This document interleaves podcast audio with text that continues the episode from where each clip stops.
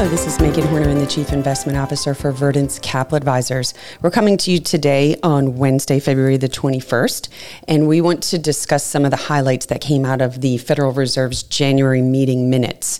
Remember that at each meeting, they release a, a brief statement, and then we have to wait several weeks to get the full context of their meeting. And in the January uh, meeting, they did kind of take a little bit more of a hawkish tilt, meaning that they tried to pull back some expectations for rate cuts this year. And the, the minutes and the, and the further details really reinforced that view. So, just a couple things to, to highlight. Um, many of the officials were worried that the progress on inflation would stall.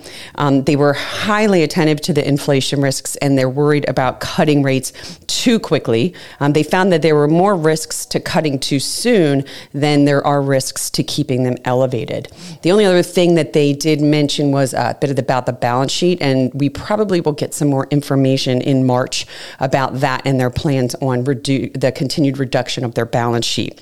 Um, let's talk about the market reaction. So there was some movement in the market even before these uh, minutes came out, and it was due to two things. From the equity side, there's a lot of concern around the NVIDIA earnings um, after the bell today.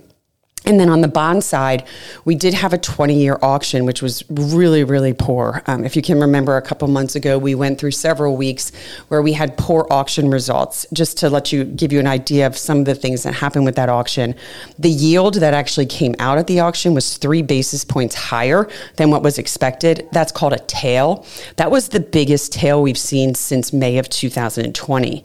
The bid to cover ratio, which measures measures demand, um, that was the worst we've seen since August of 2022.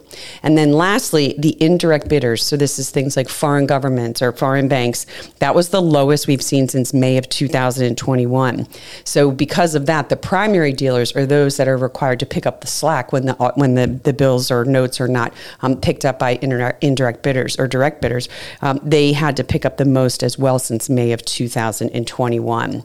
So what we're seeing here today is a, a backup in yields, meaning that yields are rising. They're pricing out Fed um, expectations. And then the equities are taking a hit. Um, we're down triple digits on the Dow when we came in to talk about this. But the biggest declines that we've seen in the market has been in the infotech sector. And we've warned um, multiple times before that these high PE, high growth names were at risk if we saw interest rates back up, and especially if we saw the Fed try and pull back on these unrealistic rate cut expectations for this year. Uh, that's all we have today. Tomorrow, we'll be back with some housing information. Um, because of the backup in yields, we're seeing mortgage rates spike up again. So, this isn't good news for the housing market, but we'll be back tomorrow with the existing home sales.